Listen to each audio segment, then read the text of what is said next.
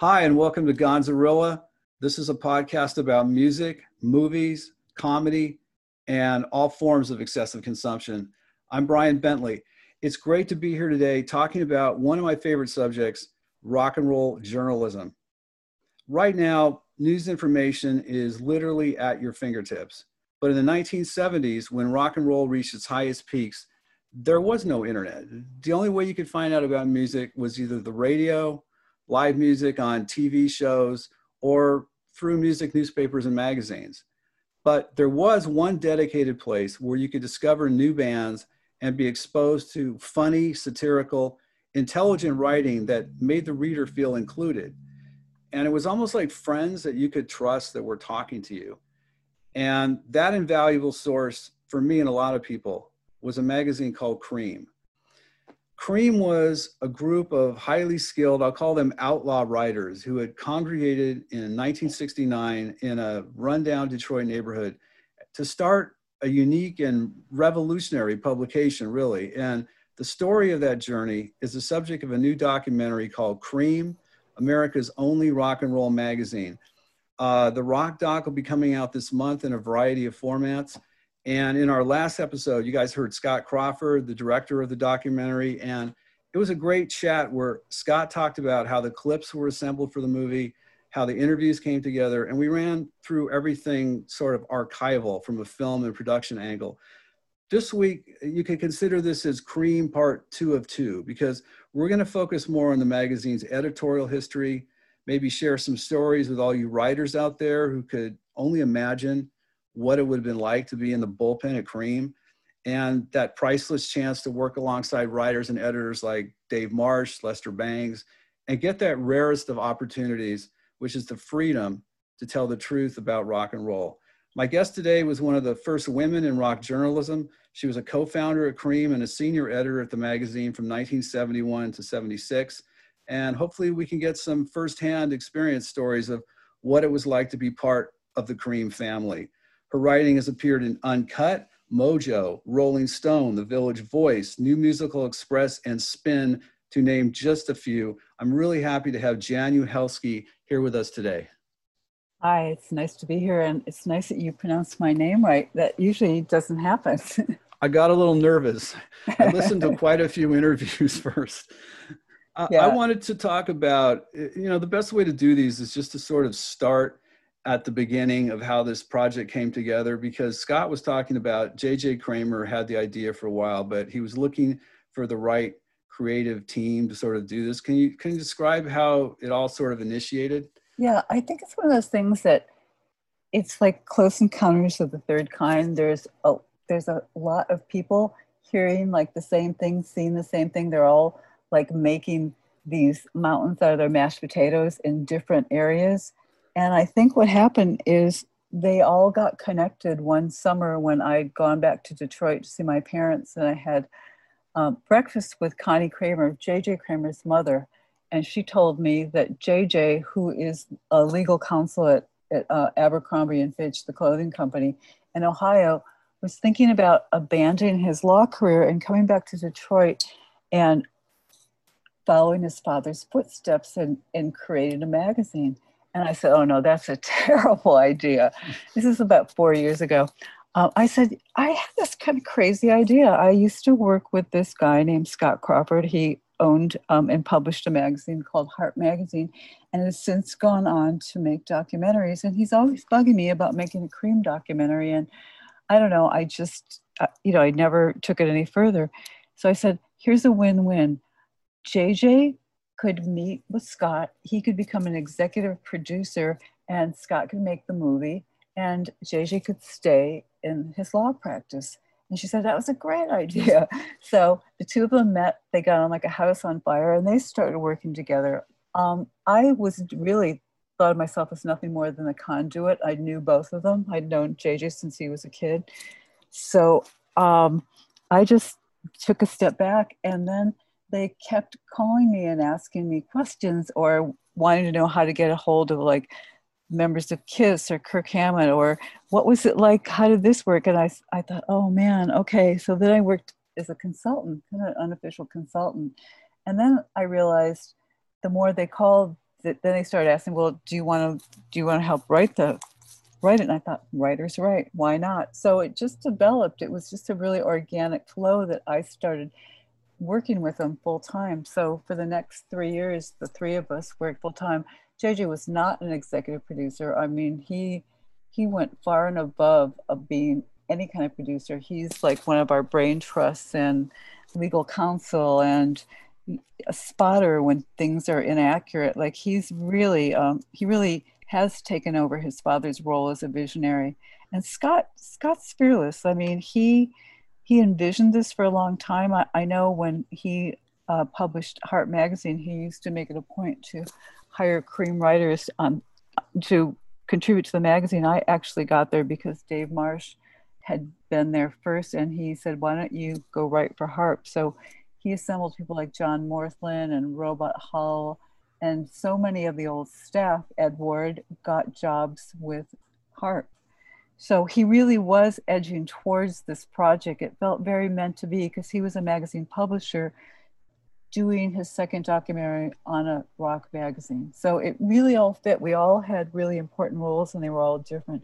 And I think when you choose partners, what you're supposed to choose, if you're if you feel like you actually have any any play in that, because actually it's a much more intuitive, organic process, is that we all do different things. So we covered a lot of bases together. You know, I it's amazing the way you're describing it. It sounds to me like it was the perfect team, really. I mean, because you're you were sort of like the the wrangler, like putting all this together and and and connecting all the dots and and you know saying here are these writers and doing all this stuff.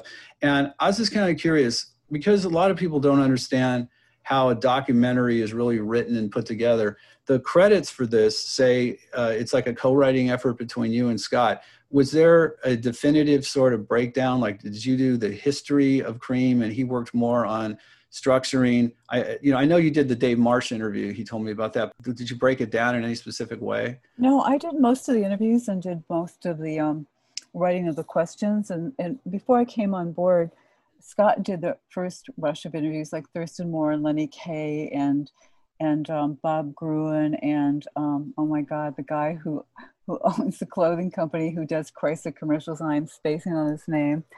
Um, and he he did those rounds and he did michael stipe one of the best interviews in the whole yeah. movie.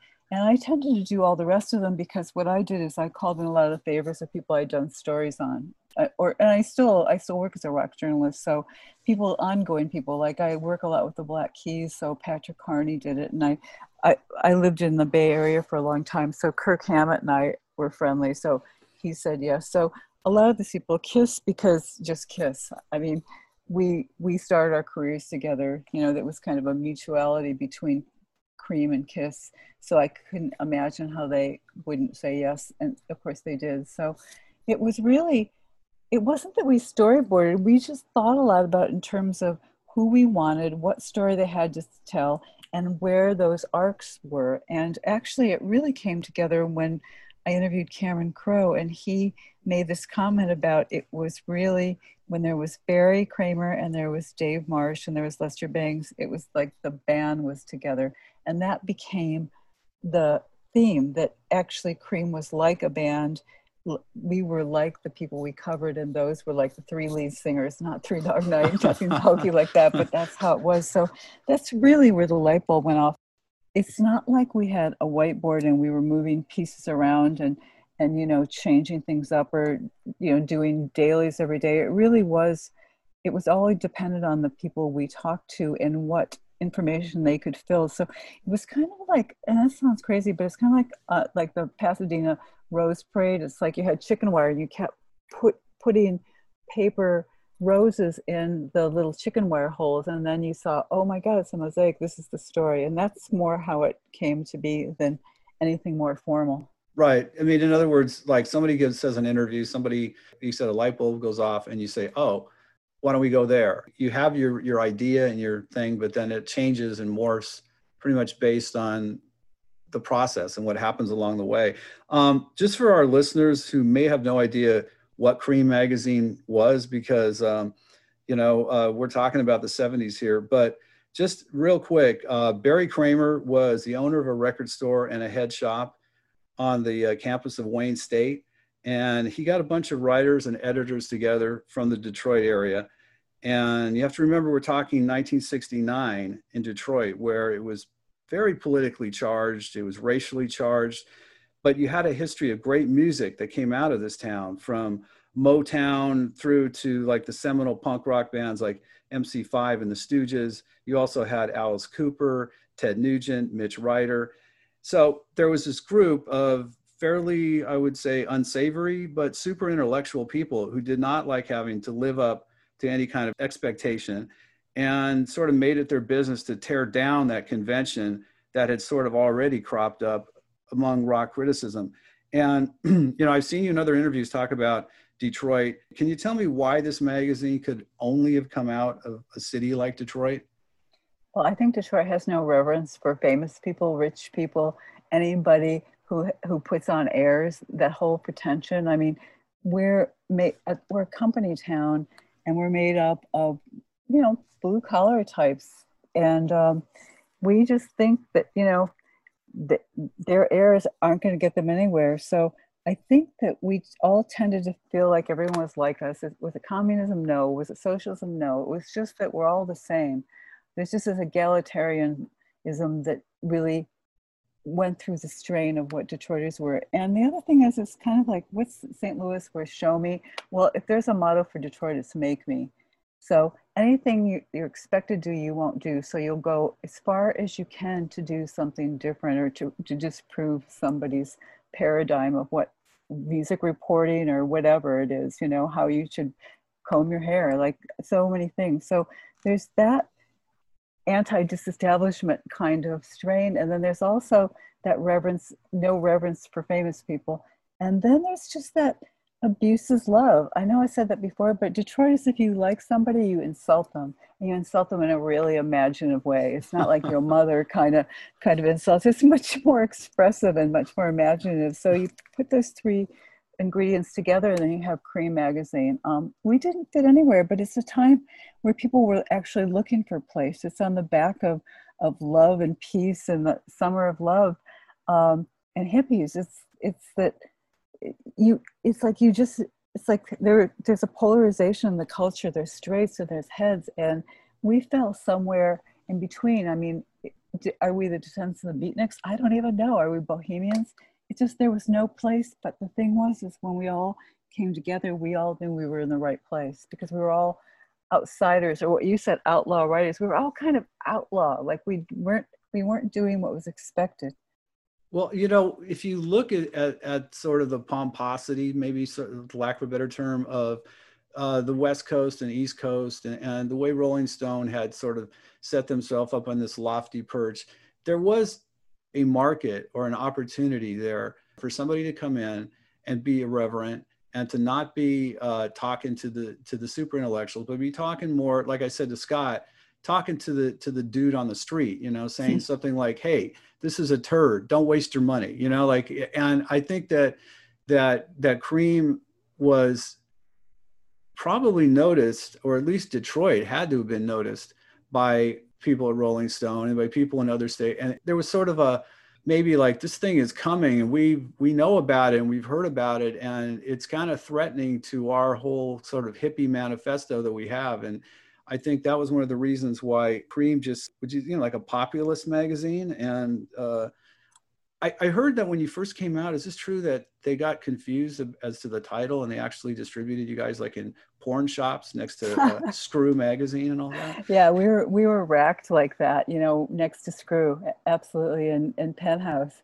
And um, that, there's that Jeff Daniel quote where he says it's kind of like buying Playboy I mean, there are racy pictures all the time, and we were certainly. I don't want to say misogynist because it's that that quote about it's not a joke unless it's funny from Roger Rabbit. You know, it's right. like it's like we weren't going to put naked girls on or or actually like accusing people of being gay or, or in the closet unless it was funny. So everything was always shot through with this humor. And if it wasn't funny, we would, wouldn't do it. So we didn't do things just tokenism nudity or tokenism like i don't think we were so racist i think we were just a little inappropriate about about women and I, I, just crazy because I, I am a woman and I've always, you know, I don't really write like a girl despite my old editor of Guitar World, Brad Tolinski, telling me years ago I write like a girl, but I really never have. Most people think when they see my name that, that I'm a man.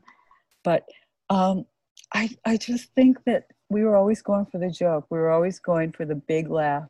And however we got there, we weren't thinking about it. Again, in the documentary, Robert Duncan says, Were we wrong? Yeah. Was he embarrassed by it? Yeah. I mean, now in the context of 2020, you go, Oh my God, I can't believe we said that. But in 1971, no one was thinking that way. You can't put a current filter on the past and evaluate it that way. You just don't know what's going to yeah. come up ahead. I, mean, in the back in that period of time, because like I was a young guy, a young kid back then, and I remember going to the newsstand, and as a writer, I started putting my style together by first reading Marvel comics. And then from there, I went on to Mad Magazine. And from there, I went on to Creem. And I ended up as an advertising copywriter. And I think it's no accident. Creem taught me how to talk straight to people, not down to people, not up to people, but straight to people in a sort of conversational way. When you joined Creem, what was the vibe like? And I'm curious about the manifesto that Scott mentioned that Barry wrote when you guys first started out that he thought was very, very uh, unique because it was usually the kind of a thing that a magazine puts out after they've been together five or six years and they've built up some momentum. But you guys were, you know, like right there from day one. It, can you describe just the feeling and what what was going on when you guys first put yourselves in a room and said, "Hey, let's do this"? well, I wasn't there from day one. I was there like probably nine months into it. But the thing was, is that a lot of us were part of the White Panther Party. I mean, there was like revolutionary politics in Detroit from the MC5 on, probably prior to that.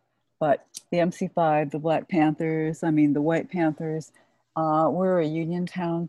So we had certain rules. We had certain stipulations of what we wanted to do and what we were going to do and what we weren't going to do. And we talked about pomposity, like that was just never going to enter into it. We wanted to be really real. And there's something also about being from a blue collar town.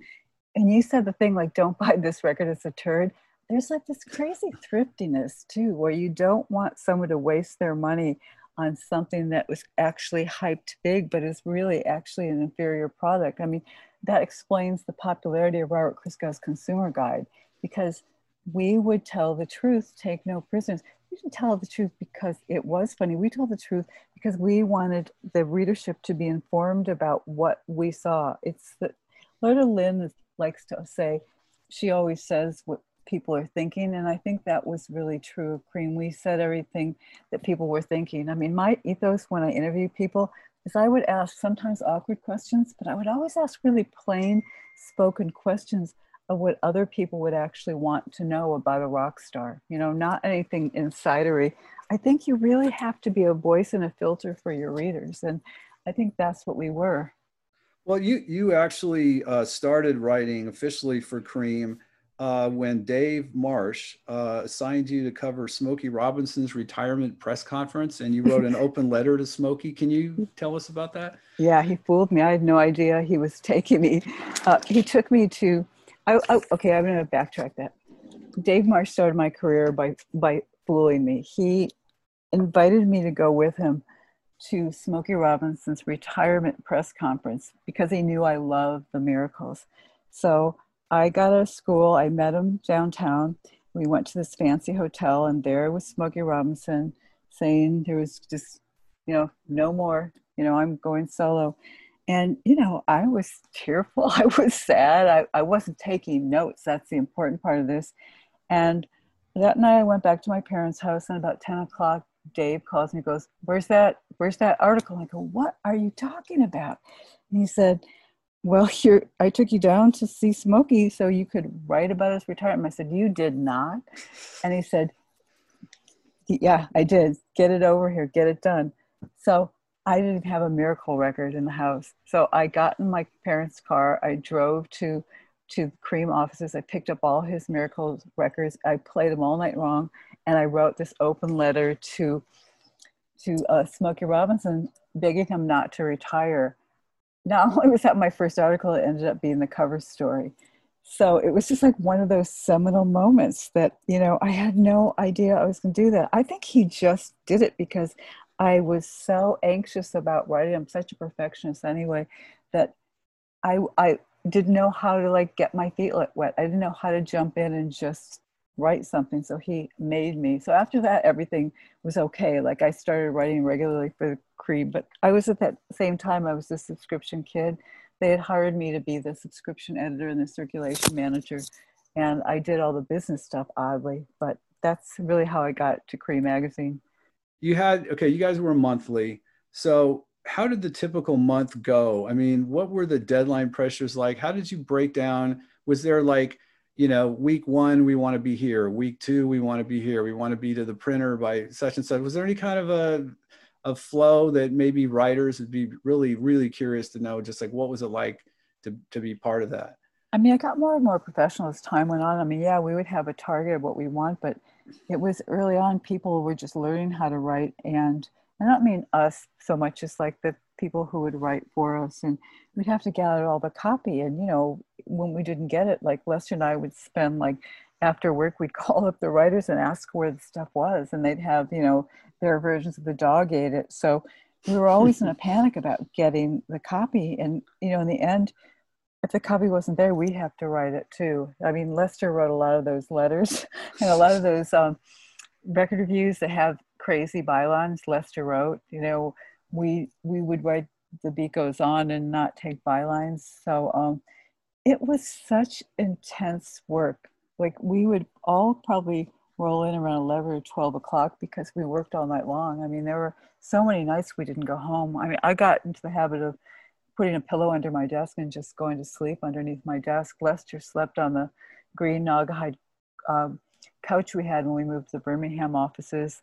Prior to that, we lived where we worked because it was a communal situation. So, uh, and before I was really officially on staff, I was at, I was going out with the art director Charlie Auringer. So the offices were only like a floor away from where everybody had their their bedrooms. So you know you're always at work and that was always that was true until probably i left i mean we never socialized with anyone i think connie kramer talks about that in the movie that we had you know we we didn't know anybody. That's where all the inner office relationships because who else do we see? We saw no one.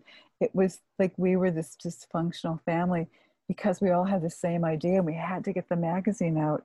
I mean, I know, do remember when they would lay out the magazine, that would usually take four or five days. And, and, you know, I remember like Charlie Auringer and Rick Siegel, who laid out the original magazine, they just didn't stop. I mean, we were a little bit fueled, drug fueled in order to, you know, have that ability. And as the magazine grew, we really didn't bring on more staff. So it's, it was like, it was intense. They were, 18 hour days weren't unusual.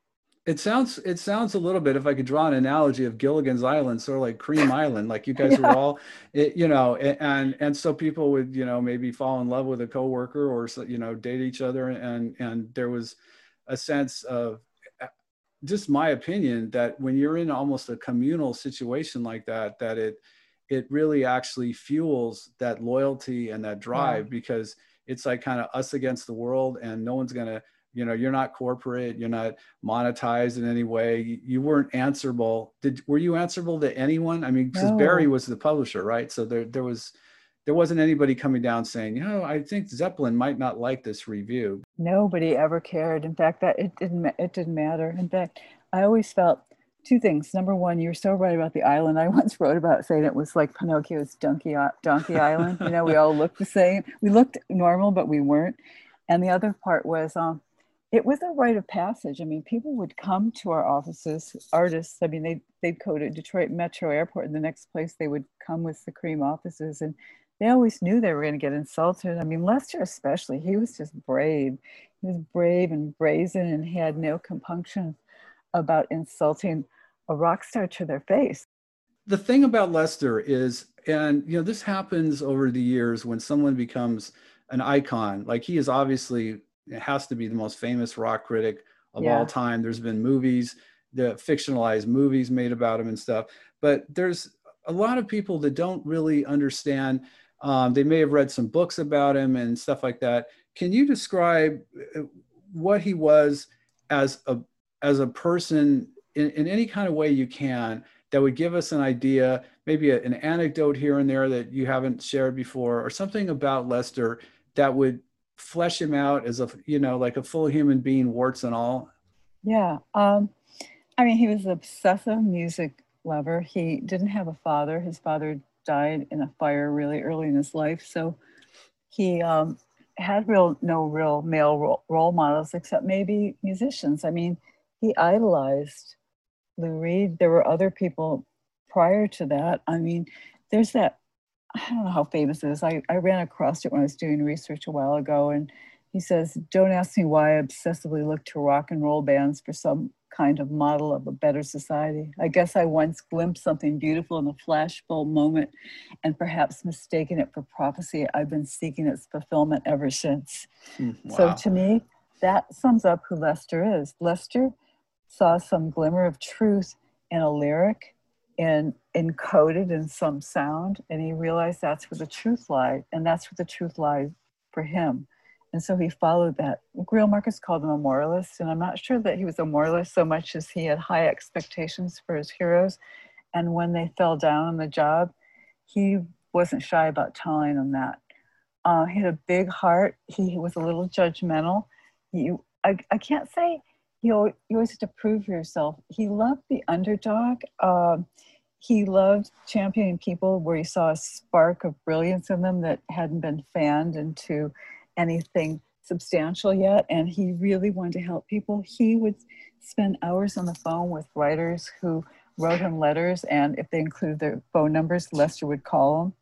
Um, he was one of the most generous people I've ever met in my life. And he was a fun hog. I mean, when he walked into a room, the air just sizzled. Like it's all he was always down with for whatever. Like whether it was pouring uh, Romilar into Susan Whitehall's root beer, Ooh. or it was yeah I know, or or you know, not like dosing as a prank, or just you know he he was like he would play metal machine music when it came out obsessively, and he had control of our record player in the office, and he wouldn't let us change the record. And that went on for hours and hours and hours. And, you know, it was always something like that. It was, you always felt like you were at some crazy birthday party with Lester, and he was the ringmaster.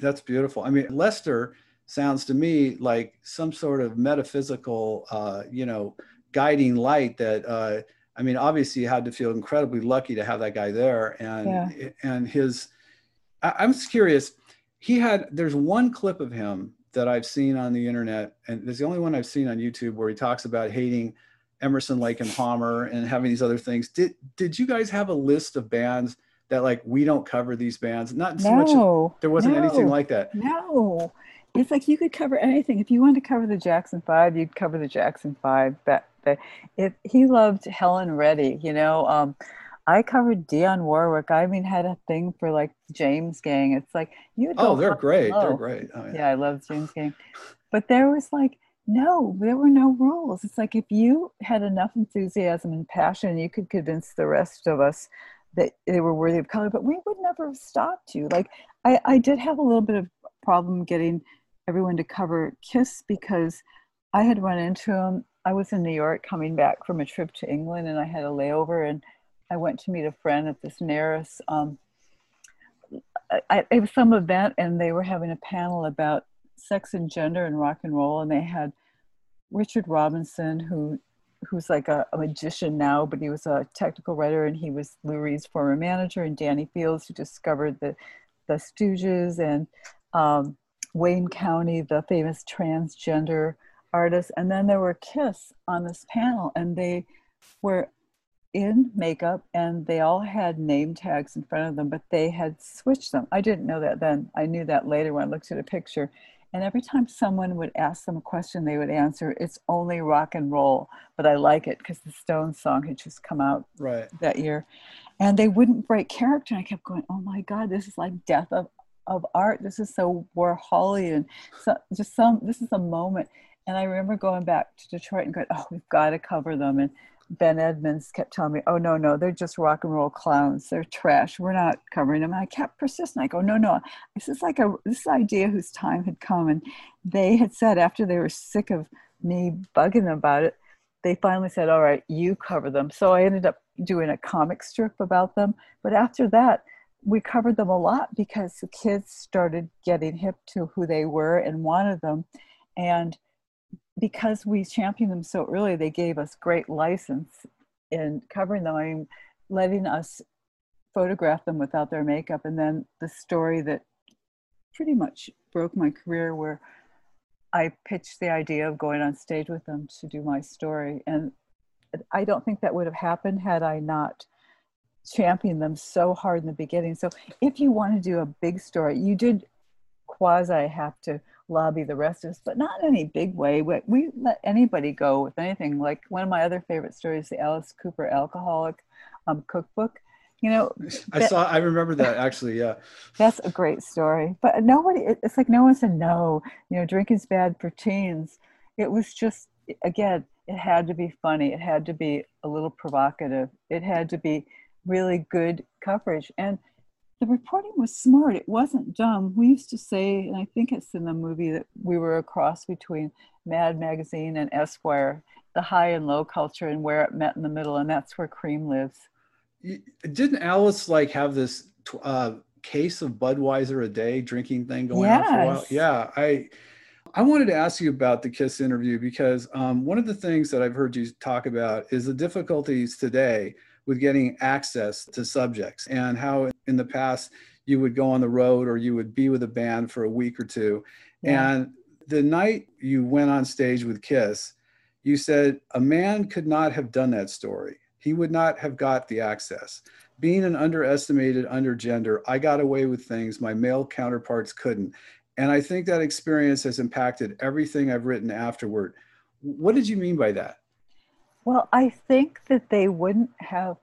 Okay, when you're a female rock writer, you're not really in competition with a male artist because there is a truism that is actually true. A lot of rock writers, male rock writers, want to be musicians or are musicians because they can speak the language or they can talk guitar.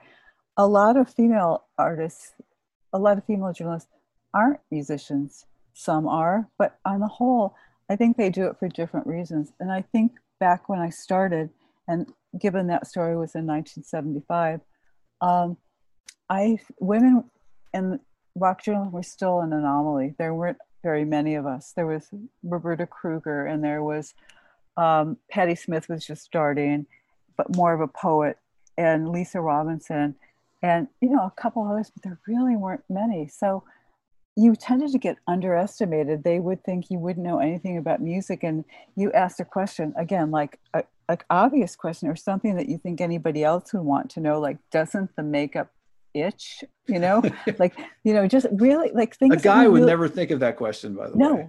No, they wouldn't. So, you, so you're asking very pragmatic things, the things that you really think about had you been sitting next to them on a plane. You know, just you're making conversation.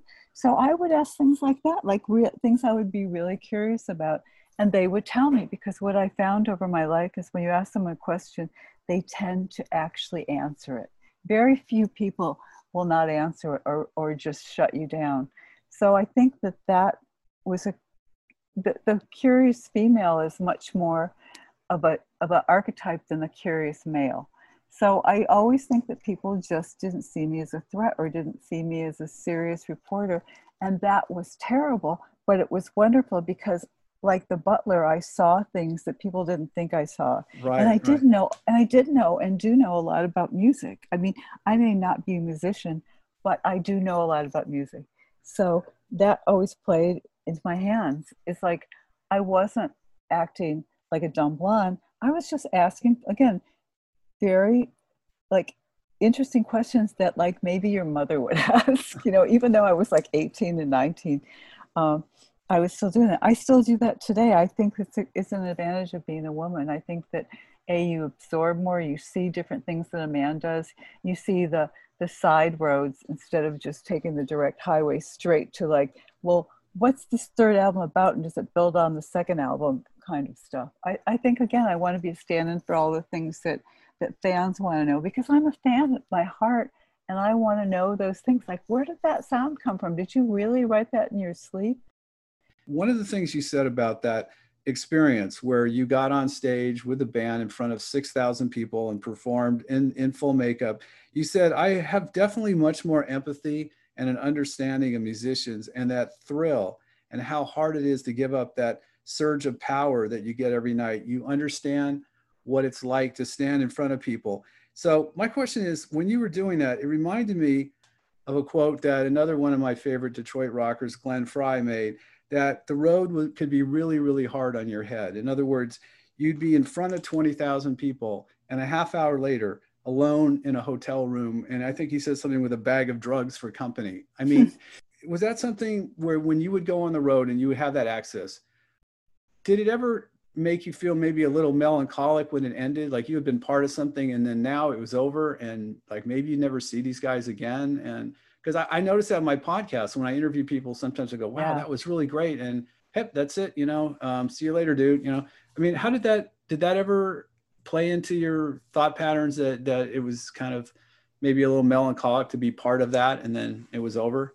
You know, the, it, really early in my career, I went on tour with Grand Funk Railroad, and Johnny Brewer, the drummer, was signing autographs. We were in Niagara Falls, New York, and every time he signed an autograph, the person he signed it for would look at him funny. And I said, What do you write to them? Like, what could you possibly say that they give you that look? And he goes, I write yours temporarily. And I wow. said, Oh my God, that is so deep. And what I realized from that is that you get a moment with a star and you're not going to build on it. It's really, it's like the best blind date or the best date you ever had, but you never have a second one. So you have to take it for what that is. What I've learned over the years, because I, I re-interview so many people in my life. You know, I, will interview Neil Young. I've interviewed Iggy Pop. I mean, you know, name anybody. I've usually interviewed them multiple times because I still work, and I, that makes me, you know, I've been doing this for so many years. But the only time you get the best stories the first time because you know nothing about them and you just go for it. You just go for the jugular, or you go, or, or they don't know your tricks, you know theirs, and you're just, it's like two animals finding their place. So I, I think when he said that, that really resonated with me, and I have really lived by that yours temporarily. That's all you get. But I just interviewed Lee um, about a month ago for a Bright Eyes story, and he was talking about this very thing. He said that when he does movies or he's he guests on somebody's album, you bond so tightly in that kind of configuration that when you leave, you're always leaving with this bitter, sweet, melancholy feeling. And yeah, you do. I mean, there's some you like a lot more than you like others. And again, that's where you tend to go back and re-interview them. But you know, it really is a, a bright, shiny moment, and then it's over. I have a I have a question for you. Who's the tougher interview, Neil Young or Lou Reed? oh, Neil Young by far. Yeah, because I know Lou is just I've heard stories, but what is what is it like to talk to Neil Young? Is he very um, selective in what he says? Well, his dad was a journalist. Okay. So he knows all the tricks. So he will um, he will answer what he wants to, or he'll be kind of oblique. Uh, the only way to interview him is to actually pay attention to his lyrics because everything that he really thinks at that moment in time are in his lyrics. So if you do that, then you get the best interview of your life. But if you ask him anything personal or anything that he doesn't want to talk about, he just won't. And he'll just stare at you. And you also have to make it like a conversation. You can't go in with an agenda. It's like you get what you get because he's Neil Young. You know, it's like he's been doing it a long time. He's been famous for 50, 60 years and he doesn't really care if you like him or not. Uh, Lou Reed cared if you liked him or not. Lou Reed was a really sensitive soul and one of my favorite interviews in my whole life. Right. Um, and uh, he was every time you did an interview him, it felt like it was new because he wanted to give so much.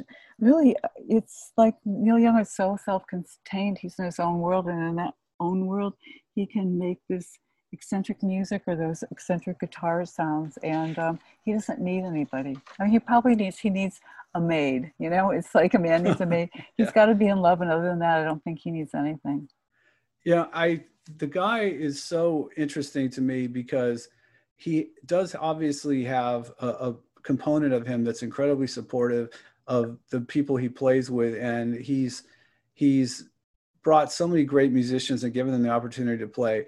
But he is very um, difficult to pigeonhole or whatever. You know, there's a famous story yeah. about you know uh, Buffalo Springfield playing, I know playing the uh, him taking off the night of the Tonight Show. Um, I think he also um, I think he bailed on Steve Stills during the Stills Young tour and uh, the CSNY reunion tour.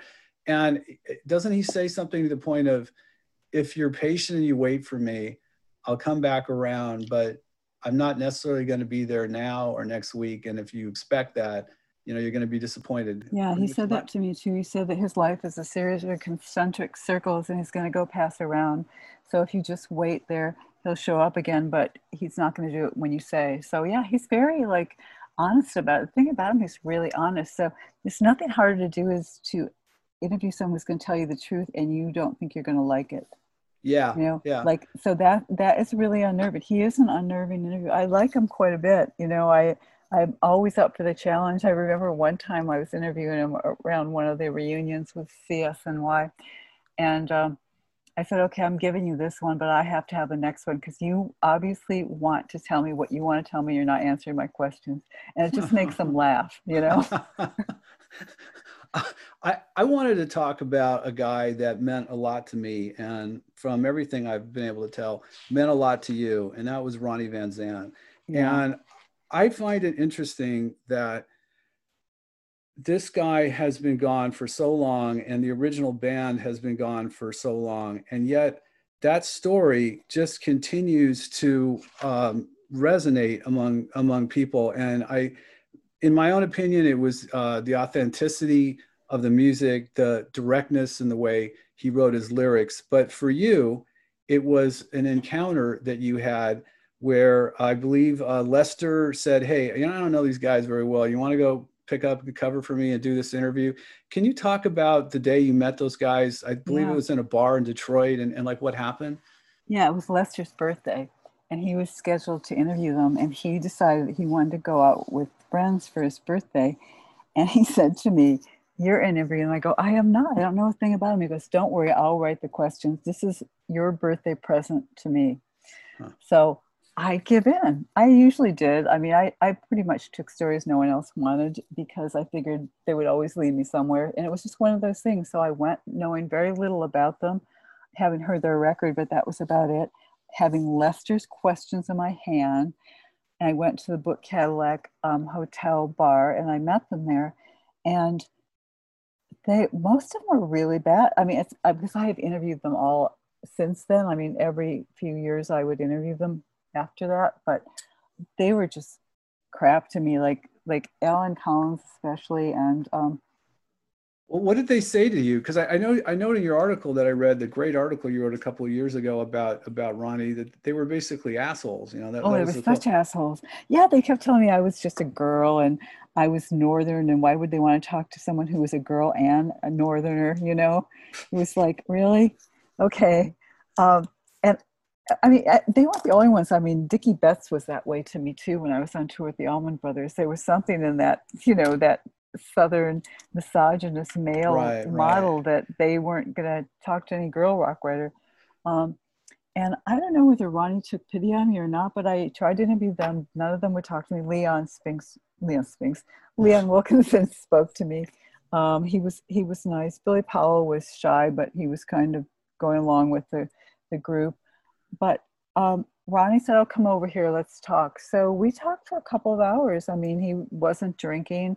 He was he was a little morose. It was it was well, it was Lester's birthday. It was December twelfth, and he um, it was the last day of the tour, and he kept telling me that you know things were just going bad at home, and you know, he had Janis Joplin's disease because he drank too much, and that's why he wasn't drinking tonight. And then he, all of a sudden, he switched. He had a Bloody Mary, and then he got really loose-lipped, and he said, um, "You know, I don't expect to see 30." And he was 28, and this is December. His 29th birthday would have been the next month. So it's December 1976, I assume. Uh, no, it was 75. 75. Okay.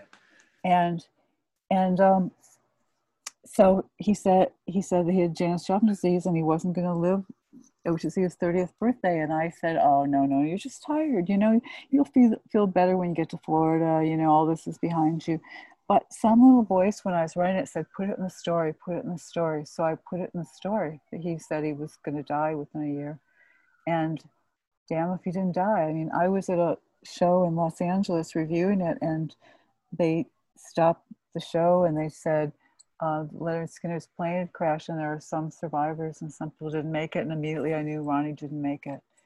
Yeah. And it was like it was like a ghost story. And over the years, I mean, I've had haunted dreams about him. I've gone down there on the 20th anniversary and the 30th anniversary, and his parents were alive.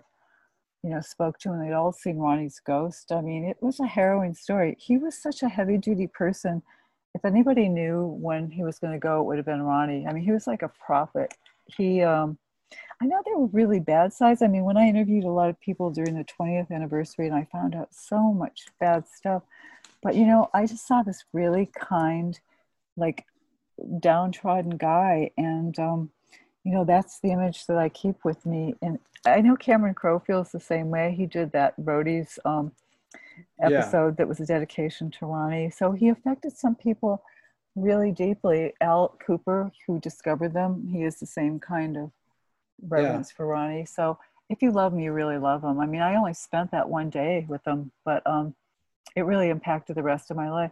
Somebody asked me recently, would I still feel that way had he lived? And I don't know. I think I would. There was just something that, that again, yours temporarily, but there was something that just exchanged, and it wasn't. It wasn't like we flashed on each other, or, or it wasn't romantic. It was just, I don't know. He let me in, and that's everything.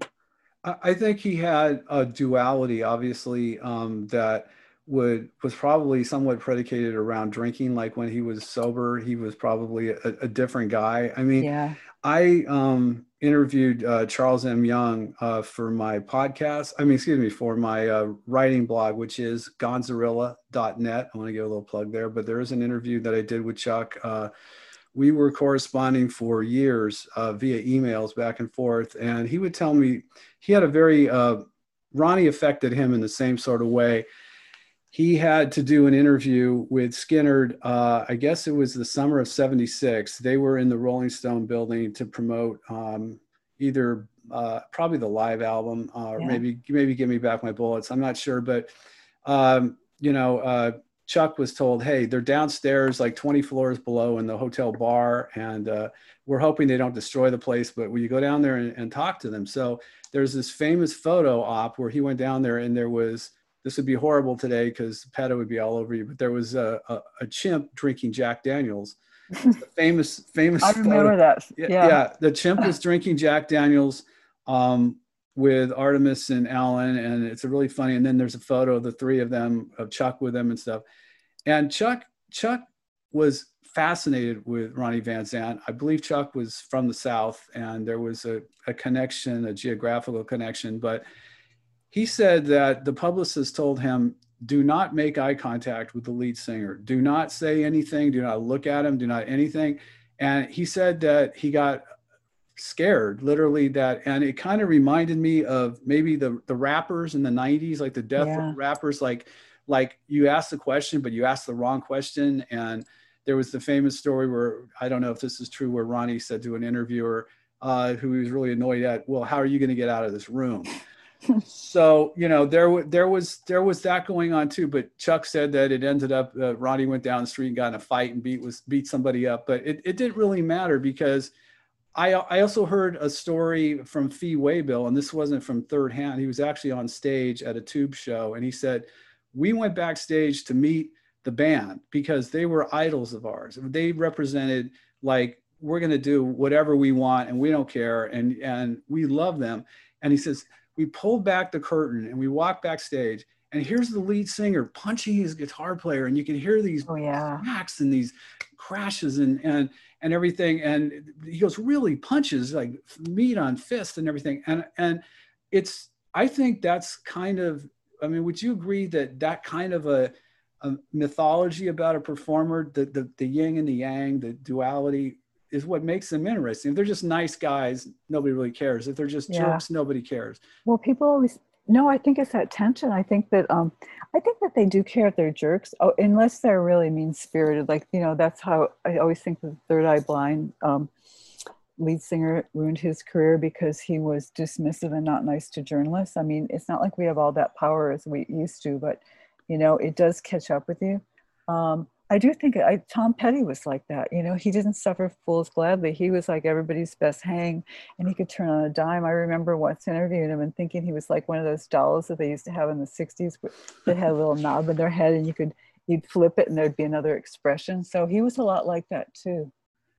With social media and particularly like these Facebook groups, um, there has been an obsession with the past that has been profound. In other words, people talking about Lynyrd Skynyrd, the original band, almost yeah. in real time. Like, you know, here's a picture of Ronnie and this and Ronnie and that. And I'm just wondering what you think about. Do you think that that kind of living in the past is healthy? Like in 1973, was Lynyrd Skynyrd obsessing about something that happened 10 or 15 years in music, or or were they creating their own present right now? And I'm just wondering if, if you think this becomes a restraint, you know, the retrospective culture that we have. I think they were obsessing about free because they love free so oh. much, you know. so no, I think that I think you're always looking back because you're always looking back because you want to best what came before you. I mean, that's your only yardstick that you really have. Um, you said something about Lester, and I'm going to say this because you talked about how metaphysical, like yeah, his sure. writing. It's like I, I always thought and you said I was lucky to be next to him. I actually thought it was a curse because he was tapped into something, and like Ronnie, which is so funny, um, greater than himself. And I sometimes feel I wrote an obit for, for him, or actually for the special issue dedicated um, this fanzine called Throat Culture um, about him, and I realized that on some level he knew that he didn't have a lot of time either, and it somehow accelerated his mental prowess and his his ability to write so fast because it was almost like the words came out of his fingers, not his head, you know. And I think that there was something that was true with Lynyrd Skynyrd in the original band that Ronnie didn't well seem to know he didn't have much time, and it makes you I don't know, you're you're attuned to something bigger than all of us. I mean, the truth is out there. Do you get to reel it in? I think he got to reel it in, and I think that's why certain music will live on. I think Lou Reed was that way. I think Led Zeppelin was that way. They just found that magic chord, whatever it is. That's I, I don't even know. I think I've been following that because I always want to see the holy in music because I think that's where it exists for me, and I think it's where it exists for a lot of musicians, and I think that's why stuff really lives on and all things don't live on. Do the spice girls live on? Only as a cultural meme. Right. Well i mean you know um, david briggs who was neil young's producer and a brilliant brilliant brilliant man a conceptualist he used to tell neil that he wanted neil to continually reach for the source. Uh, yeah. that was the quote. And the source it, that i would interpret that would be cinnamon girl at high volume just cranking it out and and not worrying about a lot of the things that the distractions that happen with musicians where they start to worry about um, you know uh, i don't want to knock the eagles because i'm actually a fan of their music but you yeah, know but like you know don henley uh, worrying uh, excessively worrying about what this writer said or what that writer said. I think ronnie had a pretty healthy disrespect for east coast writers. I know that he felt that they didn't get they didn't get a deal. And I think that when Al Kooper was first attracted to Skynyrd and he saw them playing down the South, he felt like, how am I going to sell this to like the New York corporate? Let's talk about a guy that is very polarizing, one of the most polarizing Detroit figures in Ted Nugent. And he appears in the documentary, this amazing documentary, Creem, America's Only Rock and Roll Magazine. And I'm talking to Jan Uhelszki right now, and this is Gonzarilla. I want to do a back announce, but um, the the uh, the Ted Nugent th- thing has gotten a little bit of flack from some of the people on social media saying, "Well, how can you have this right wing, you know, dude on the show?" But you were a big Ted Nugent fan. He was written up in the magazine a lot, right? Yeah, he was. I'm. I have to say, I've known him since I was 15, and he was always an asshole then. um, I mean, he would always pick a fight anytime. I mean, he would come to our office at Creem, and Lester and I would tended to tandem interview him and he would just insult both of us, you know. But he really liked Lester because it was this this meeting of the minds, this sparring.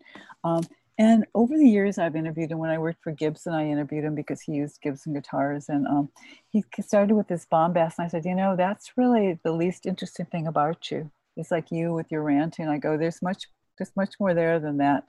And after that was like a breakthrough. And this is like my whole life, like, you know, because he's popped up because he he played at clubs that I worked at. I used to be a Coca-Cola girl at the Grande Ballroom in Detroit. And, you know, we, I can't say we had a contentious relationship because he was that way with everybody.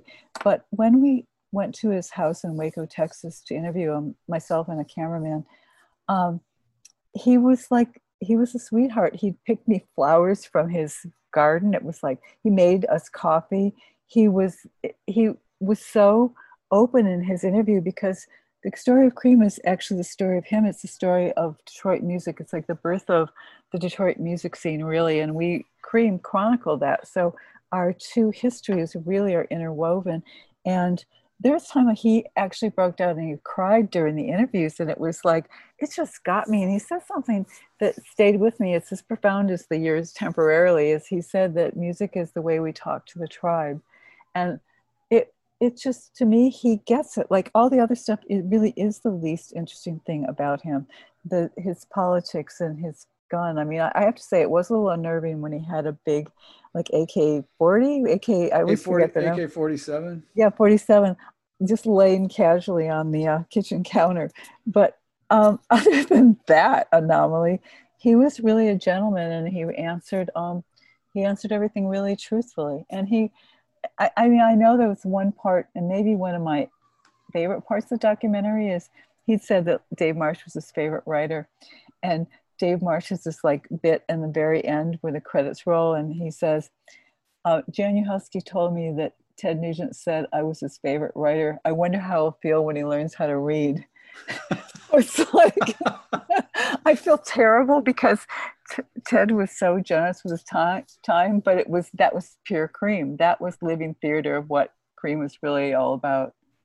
Ted was Ted was a great great at sound bites too. I mean, like to interview him is just like gold. He had a he had a quote that he did for a MTV thing. They they went out and he was firing guns on his on his compound, and he picks up he picks up a shotgun and he says, you know, a shotgun's a lot like a guitar, and he and he drums on. It. He goes a little bit of wood, a little bit of metal, some nice twang, a reasonable blast, and damn, if I can't get my dinner with both of them.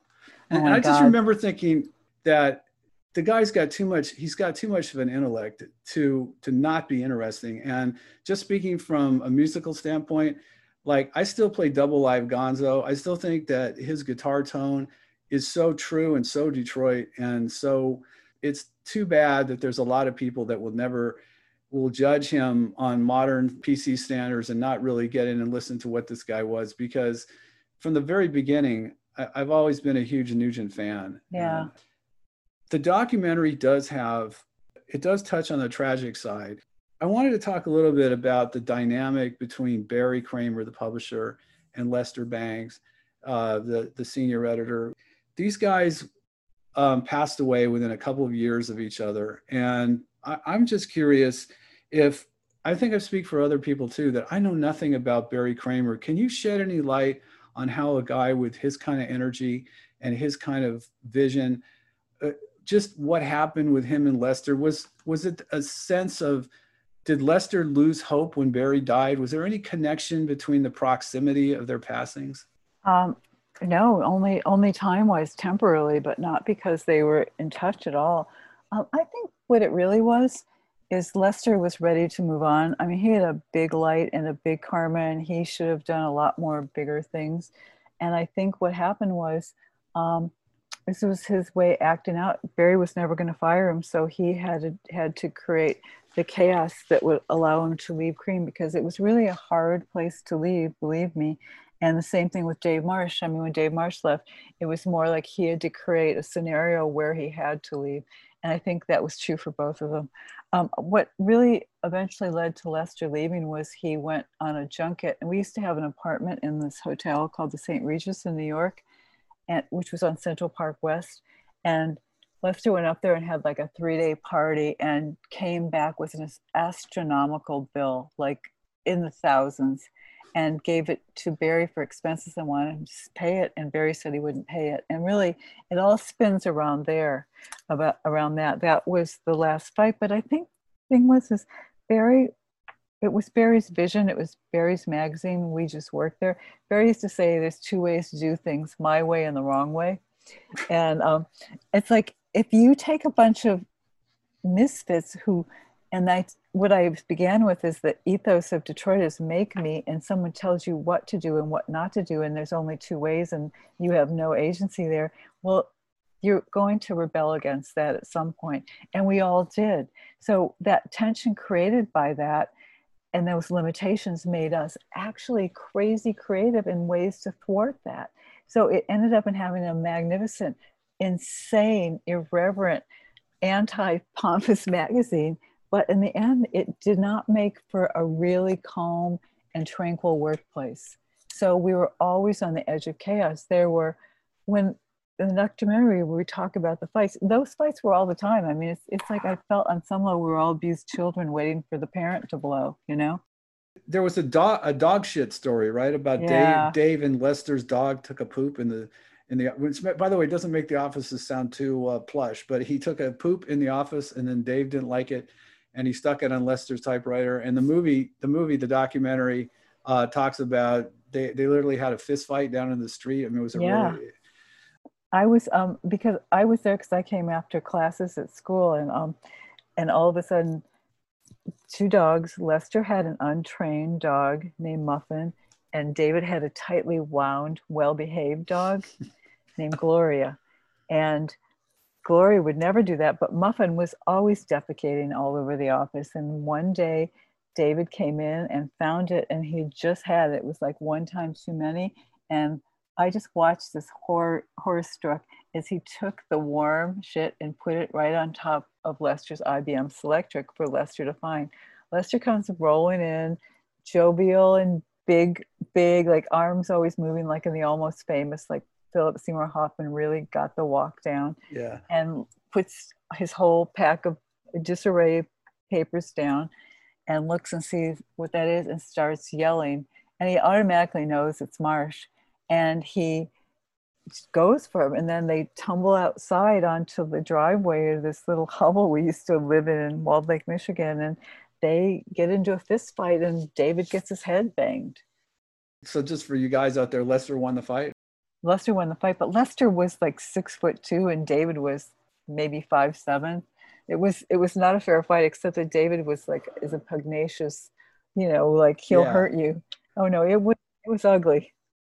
Did those two guys agree uh, conceptually on the kind of on the, did they have roughly the same musical taste or was it really divergent? No, it was really divergent. Um, I think I think everything about it was David wanted us to be more political and and didactic and, and thought that the reason for a magazine to exist was to instruct people or to inform them to further the state you know that i used to say that he always saw us as like foot soldiers in the counterculture army when there was a counterculture. And lester just saw us as bozos on the bus from that firesign theater um yeah skit. no i he, remember that yeah. Yeah he just thought that we were just there to make fun of people. And um they both were valid points and together they made a complete magazine but at some point they got too far apart and david wanted different things. And again like lester wood maybe three years later he wanted to move towards more serious writing. He wanted to write books. He wanted to to move out of detroit and um, he did. And so then the magazine became much more of one thing much more lester centric he controlled the aesthetic. And it wasn't just Lester. I mean, all of us had that same fun-loving sense of humor, irreverence, go for go for anything.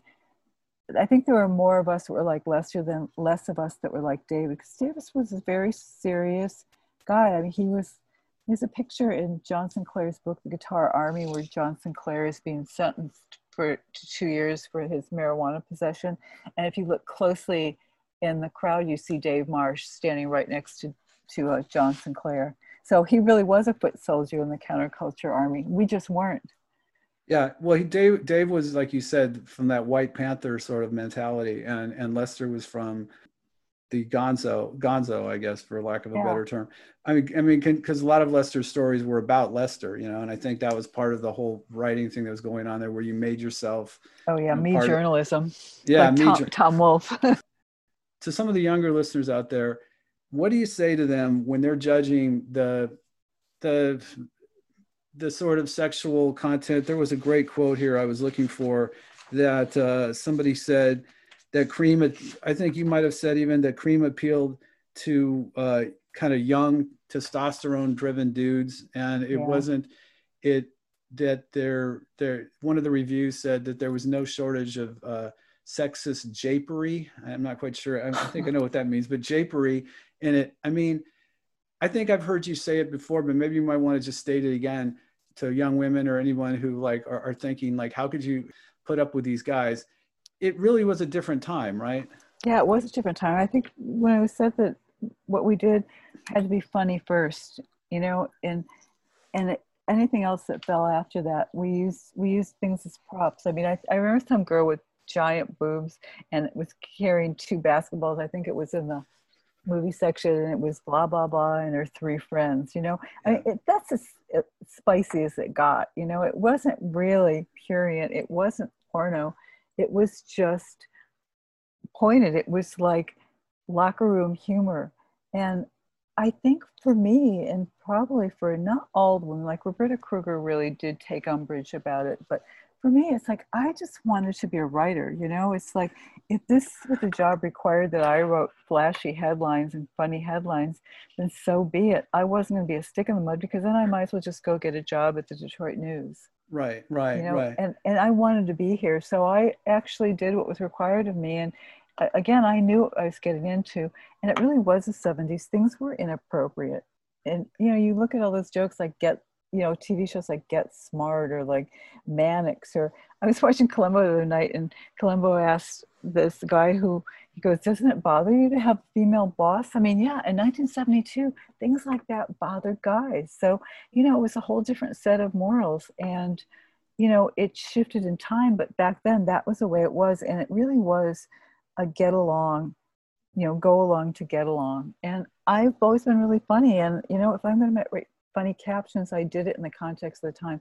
I know I say this and I wish I could make the words go back into my mouth from that one quote in the uh, documentary where I go, Yeah, I wrote half the captions, so kill me.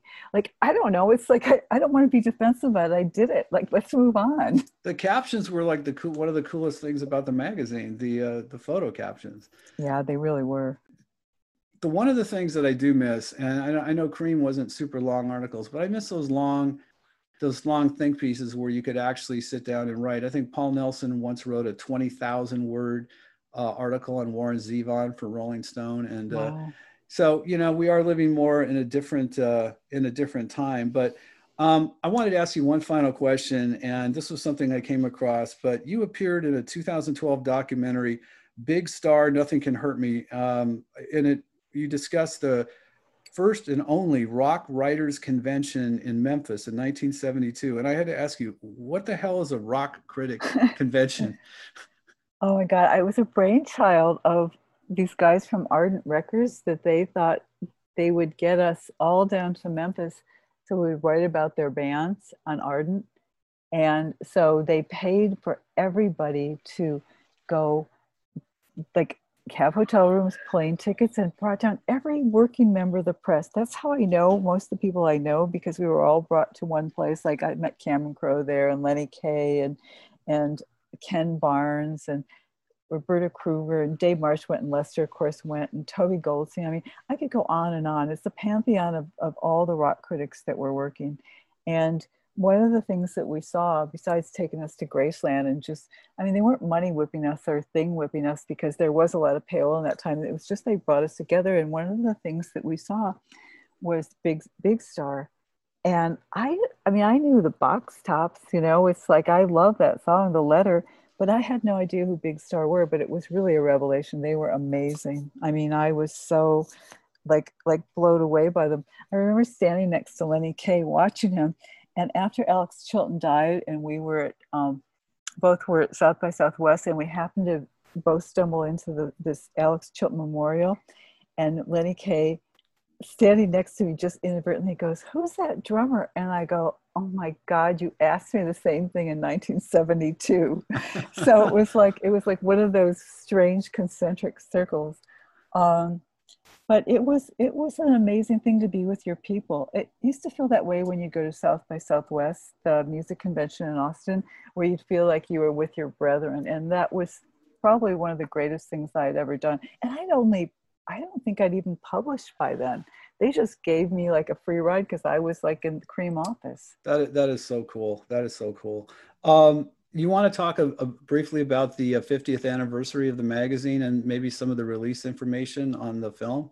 Oh, sure. Uh, well, if you go to creemmovie.com, C R E E M M O V I E.com, there's a there's a update like where you can see the movie. It's virtually released on August 7th. Uh, and to coincide with the release, we're doing a 50th anniversary commemorative issue of Creem that'll be on sale on November 1st. I'm doing it along with Brad Tolinski, who used to be the editor of Guitar World, and he's a Detroiter as well. And we're taking the best articles from the the years that we published. There's a few Lester Bangs. There's, I mean, there's all the seminal stories. There's the best letters to the editors, like does Lester Bangs bang? Yeah, I mean it's like yeah. they're they're just like like really great letters. Even some of the ones that Lester cribbed, like he, the ones he wrote himself. And then there's a, the best of the record reviews. I mean, Brad and I have spent like weeks going into the archives just pulling out the, the, the most seminal, amazing stories. So we're using a lot of the original layouts, and um, it's going to be great. I mean, it's exciting to work on. I thought I would hate working on it because I kept going, "Oh my God, do I have to live in my own past?" But it's been it's been revelatory for me because not only was the writing funny, it was smart. I mean, the things that you think about and you go back and look and go, "Whoa, that really worked." That I didn't know we were making history, but we were making history. So it's it's a really great compilation. And for people who want to pick that magazine up, that will be available uh, through the uh, website. As newsstands are kind of, I'm, I'm, not sure I know of any in LA. There might be one, but how, how do they get a copy of that?